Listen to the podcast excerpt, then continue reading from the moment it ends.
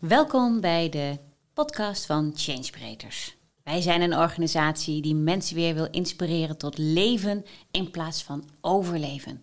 Dat doen we door retraites in binnen- en in buitenland en door verschillende programma's aan te bieden.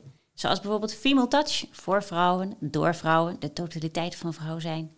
Maar ook vernieuwend integraal coachen, waarbij jij zelf als collega, medewerker, hulpverlener weer echt leert hoe je anderen anders kunt inspireren. En zo zijn er nog een heel aantal te noemen. Wij gaan in elk geval verschillende podcasts voor je opnemen, zodat je weer meer van ons kunt leren en weten en hopelijk geïnspireerd wordt.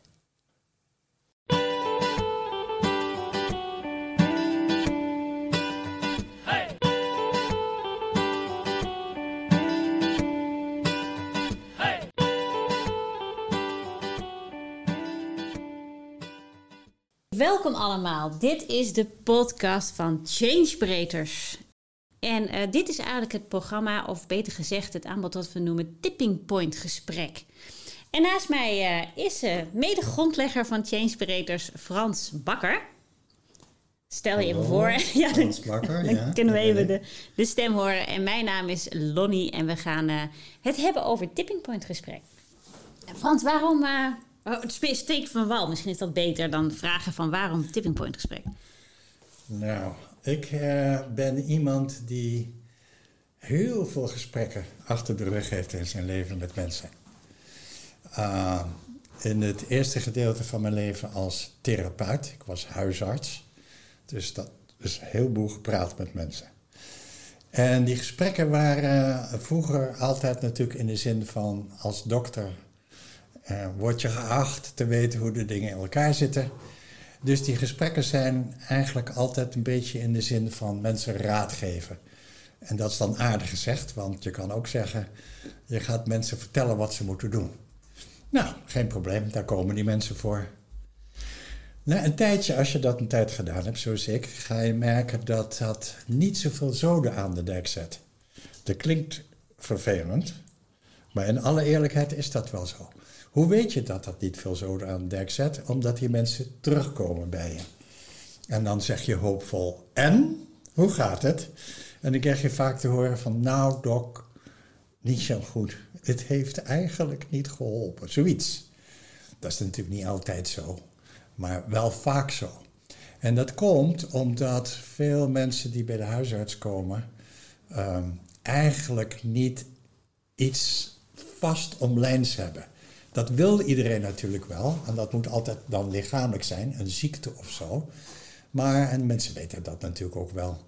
Uh, de meeste mensen die uh, bij een huisarts komen, die hebben eigenlijk levensproblemen. Problemen met hun werk, zitten tegen de burn-out aan en dat soort dingen. Uh, problemen in hun huwelijk, heel veel probleempjes met de kids, al dat soort dingen. En daar zijn we eigenlijk niet zo erg voor opgeleid. Beide niet. De zogenaamde patiënt niet en de zogenaamde dokter niet. Want wij proberen altijd alles te vangen in een kadertje, dat noemen we een diagnose. En als we dat niet kunnen stellen, dan raken we zelfs, als je heel eerlijk bent, een beetje in paniek. En de uh, gesprekspartner is dat ook niet gewend. Die is niet gewend om naar zichzelf te kijken en hoe dat hele, hele spel in elkaar zit. En die wil gewoon van jou horen, je hebt een virus of zo, of wat, wat de diagnose maar is. En dan vervolgens van doe dit, slik dit, doe, doe zus of zo. Of ga en doe dit onderzoek. Oké, dat, is, dat is wat ik gewend was.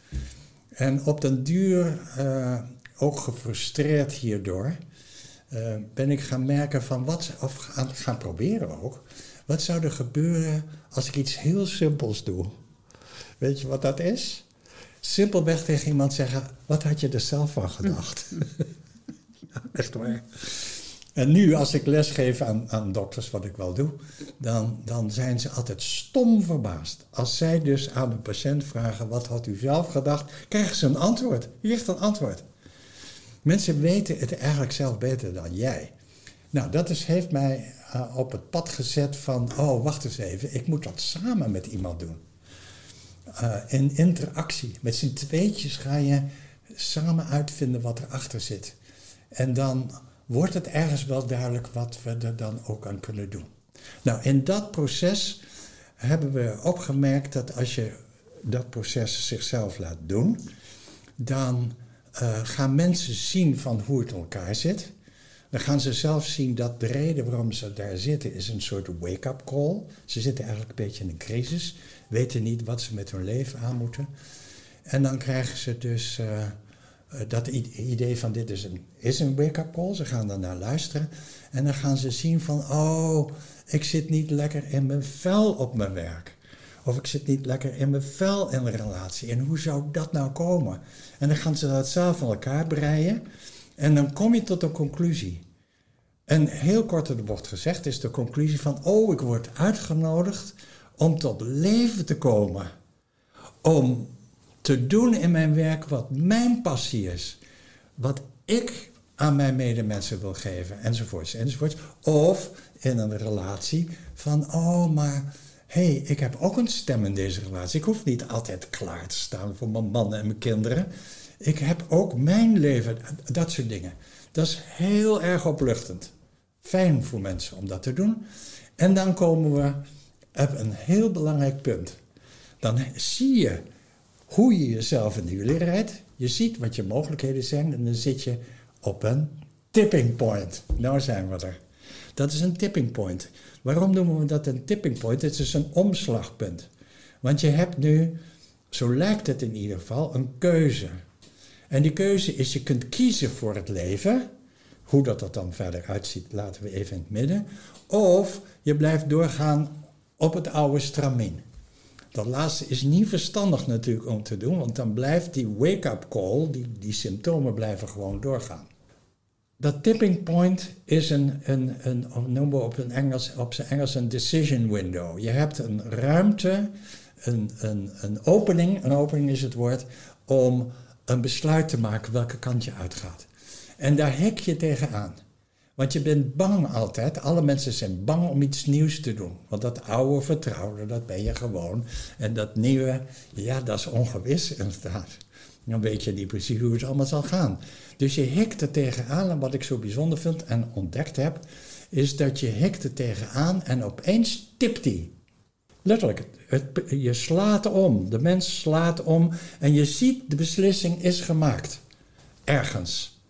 En dan zeggen mensen tegen je: Ja, ik weet niet precies wat er nou gebeurd is, maar ik voel mezelf een ander mens. Ik ga echt een ander leven leiden. Dat is de tipping point. En, en misschien nog één dingetje toegevoegd. We kennen die, die uitdrukking van tipping point uit, uh, uit het weer. Daar is het mhm. is ontstaan. Weer slaat om, toch? Zo zeggen we dat ook. En we kennen de tipping point ook heel goed uit, uh, uh, uit het hele milieuverhaal nu. Ik weet niet of mensen dat gelezen hebben, maar we hebben nu weer een nieuw rapport gekregen over het milieu. En daar zit nu veel nadruk op de tipping points. Als, je, als de opwarming te ver gaat, slaat het systeem door en kan het niet meer terug. Als de uh, ijskappen te veel smelten, slaat het door en dan krijgen we meters zeespiegelverhoging. Als, enzovoorts, enzovoorts. Dat heet tipping points. Ja. Omdat uh, dat radicale omslagpunten zijn die, die niet terugschroefbaar zijn. En dat is bij mensen dus ook zo. Als je dus niet naar je lichaam luistert en naar de signalen en de wake-up calls luisteren, dan gaat je lichaam steeds meer in de vernieling omdat het niet meer klopt. Het leeft niet echt meer. Die. Maar het andere is ook waar. Als je wel luistert en je snapt het en je hoort het en je voelt het en je tipt naar de andere kant, dan krijg je per definitie een nieuw geheel. Eh, wat anders is dan het vorige. En als je daar zit, dan kijk je terug en dan zeg je van. Ik snap niet dat ik, het nooit, dat, ik dat niet eerder heb gezien. Ja. Dat. Ja. Nou zou ik aan jou willen vragen, als ik mag. Mag ik ook vragen stellen? Ja, ja. Het is een gesprek. Dat ja, nee, is leuk, het is een grapje, is een grapje. Nee, maar aan jou vragen, want jij hebt daar nu ervaring mee. En je hebt het al verteld in je eigen leven, je ervaring. Maar jij doet het nu ook veel met mensen. Hoe, hoe beleef je dat? Ja, nou, ik, het is fijn dat je het vraagt. Ik wilde dat eigenlijk net uh, zeggen. We hebben uh, tipping point gesprekken natuurlijk als onderdeel van, van datgene wat we aanbieden voor mensen. En een van de mensen ehm, die, die, nou ter plekke net binnen schieten, ik mag het mag onder andere dit soort gesprekken houden met jonge managers in het bedrijfsleven. En, en dat, is, dat is fijn, want ik kom zelf uit het bedrijfsleven. Uh, weet wat het is om een high potential te zijn, zowel te zijn als, als manager te zijn. En ik weet ook welke druk daarop zit. Dus ik spreek de taal letterlijk en figuurlijk. Ook al ben ik al een tijdje niet meer, zeg maar, de jong high potential, uh, snap ik wel waar ze het over hebben. Nou, en die mensen, die, die spreek ik nu. En um, wat ik dan heel vaak hoor, is dat ze zeggen: Ja, ja, ik, mijn manager zegt, dus hun manager zegt, ja, je moet echt maar even hulp in gaan roepen, want je, je, je, ja, de, je performt niet meer zoals het is en je, je zit duidelijk niet lekker in je vel. En dan zeg ik, oké, maar kun je zelf wat vertellen dan? Wat, wat voel je dan? En dan uh, zijn zowel mannen als vrouwen, hè, uh, die zeggen, ja, ja, ja, ik ben zo vreselijk moe. Ik, heb, ik ben op vakantie geweest, dan denk ik, nou, zeggen ze dan, dan neem ik vakantie en dan kom ik terug en dan ben, is het vast over. Nou, dat is dan helemaal niet zo. ik lach er een beetje om. Het is, het, is, het is natuurlijk niet zo, omdat ze van iets heel anders moe worden. Nou, dan gaan we gewoon aan de slag. En dan blijkt eigenlijk dat veel uh, van de dingen die ze zichzelf hebben aangeleerd, namelijk dat het belangrijk is om te presteren en dat het belangrijk is om mee te doen en dat het belangrijk is om, om uh, carrière te maken, uh, dat dat eigenlijk helemaal niet alles is wat ze willen. Dat er iets heel anders onder zit wat ze willen. Wat veel meer te maken heeft met gevoel en met verbinding. En alleen dan merk je in, dat, in de international waar ze dan werken van ja, maar daar is eigenlijk helemaal niet zoveel plek voor. Want er moeten targets gehaald worden en die moeten beter zijn dan de vorige keer. En dan is eigenlijk datgene wie ze zijn, onderdrukken ze dan. Nou, ik denk dat je dat bedoelt met zo'n crisis. Mhm. Want die onderdrukking gaat dus gepaard met, met uh, een crisis waarbij het systeem wie ze werkelijk zijn, zegt ja maar hallo, wij zijn er ook nog. En uh, het, het, het systeem wat onderdrukt, dat doe je ook allemaal zelf, zegt nee, maar we moeten wel gewoon goed doorgaan. En dan zit je inderdaad op zo'n crisis van, wordt het een burn-out? Mhm. En, en hè, absoluut chaos met alles wat erbij hoort. Of ben je er op tijd bij, dus we zitten in zo'n decision window, of ben je er op tijd bij en ga je echt luisteren naar wat die signalen zeggen. Maar is niet uh, dat hele performance gedoe, high performers of high potentials, dat is, dat is ook zo'n term, toch? Ja. Is dat niet eigenlijk het probleem waar het om gaat dan? Een stukje. Het hangt er vanaf hoe je high potentials natuurlijk interpreteert. Als jij, als jij zelf zeg maar vindt dat high potential en high performance betekent keihard werken en alles eruit halen wat eruit zit vanuit je, vanuit je ratio, vanuit uh, presteren, vanuit meer, meer, meer, mm. dan kunnen we daar onze grote vraagtekens bij stellen. Ja. Want ergens diep van binnen uh, voelt dat niet, niet zoals het echt zou, zou kunnen en mogen en moeten. En uh, als je high performance zou kunnen vertalen op een andere manier, namelijk er is iets ongelooflijk krachtigs in jou. En wat het krachtig is, is duidelijk, want anders zat je niet zo in de vernieling. Mm -hmm. uh, dat eruit wil, wat dus wil performen en impact wil maken. Dat is een andere manier van kijken naar high performance dan we te doen gebruikelijk ja, ja. hier hanteren. Ja, dan zou ik zeggen, dat is wel wat we bedoelen. Je hebt iets te brengen, er is een bedoeling in jouw leven.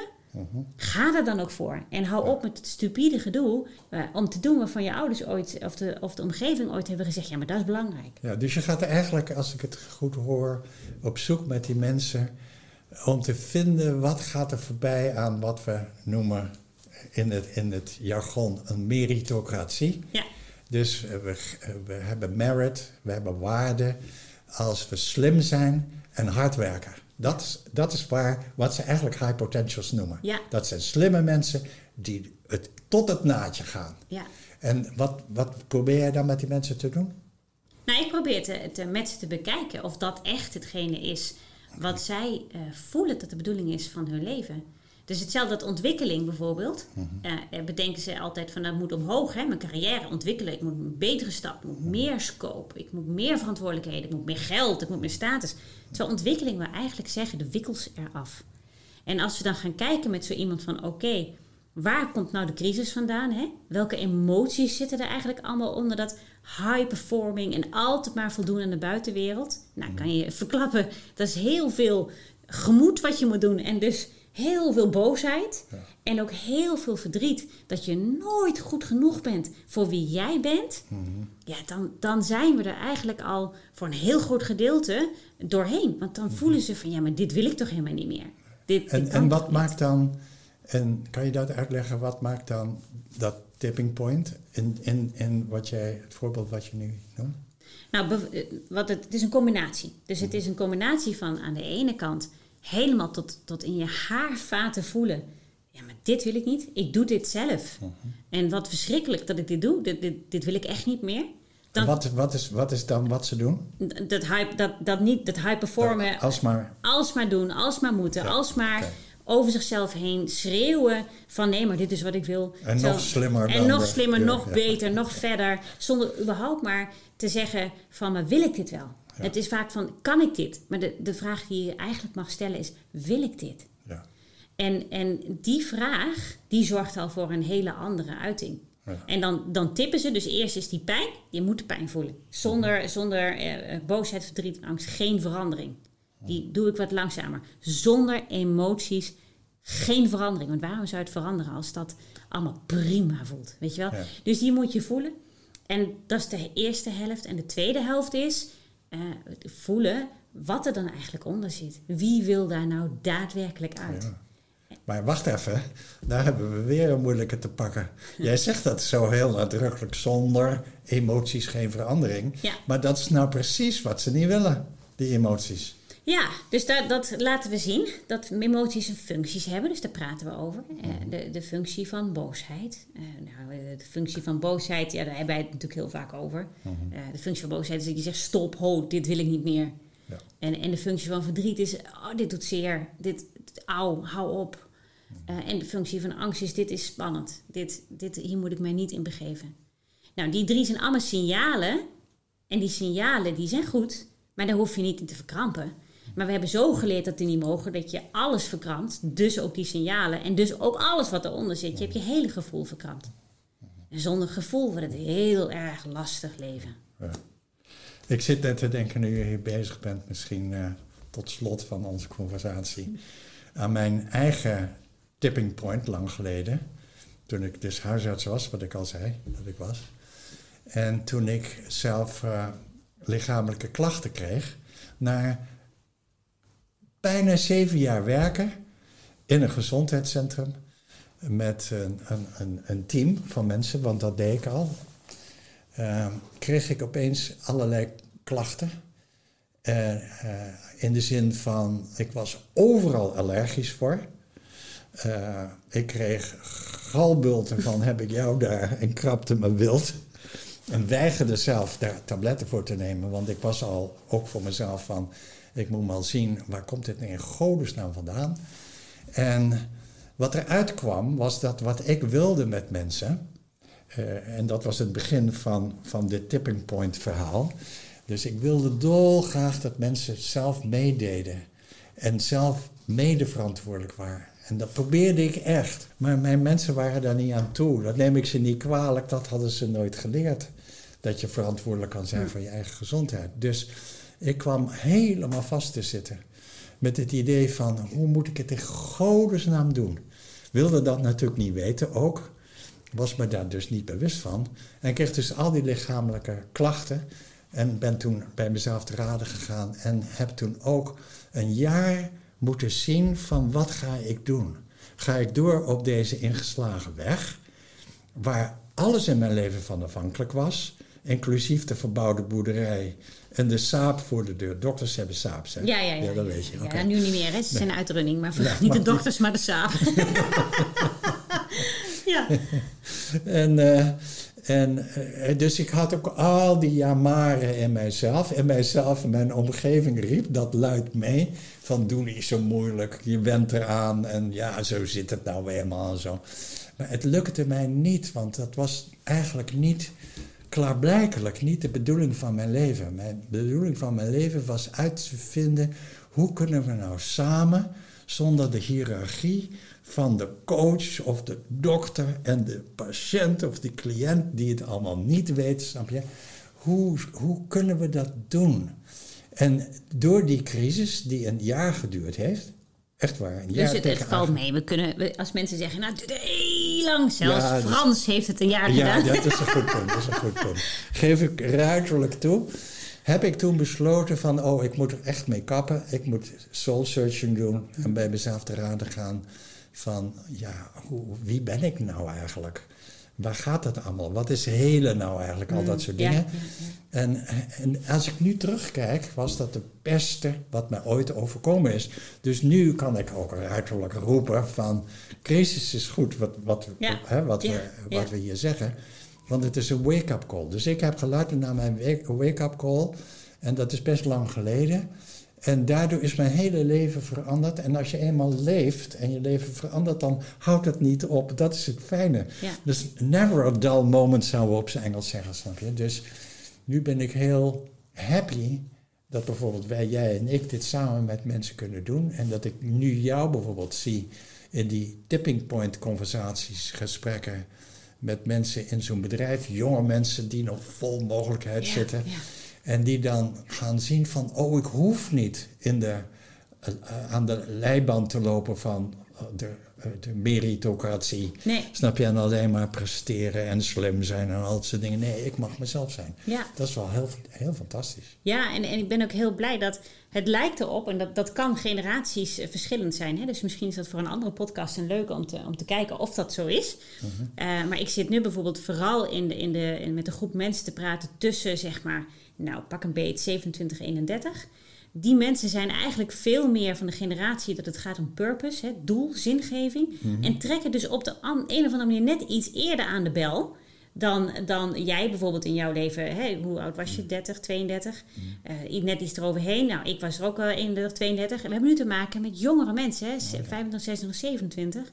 Die eerder voelen, ja, maar het kan niet zo zijn dat het alleen maar gaat over de buitenwereld en de oppervlakte. Het gaat om iets wat het toe doet. Ja. Dus, dus nou ja, hoe gaaf dat we met Tipping Point gesprekken al zo snel eh, de mensen weer kunnen laten voelen dat is waar het over Oh ja, dat is misschien toch nog wel even een dingetje. Tot slot dan. Tot slot, hè, tot slot, Om ja. aan te vullen is dat als je recht voor zijn raap op het doel afgaat, op de crux, op de basis van alles.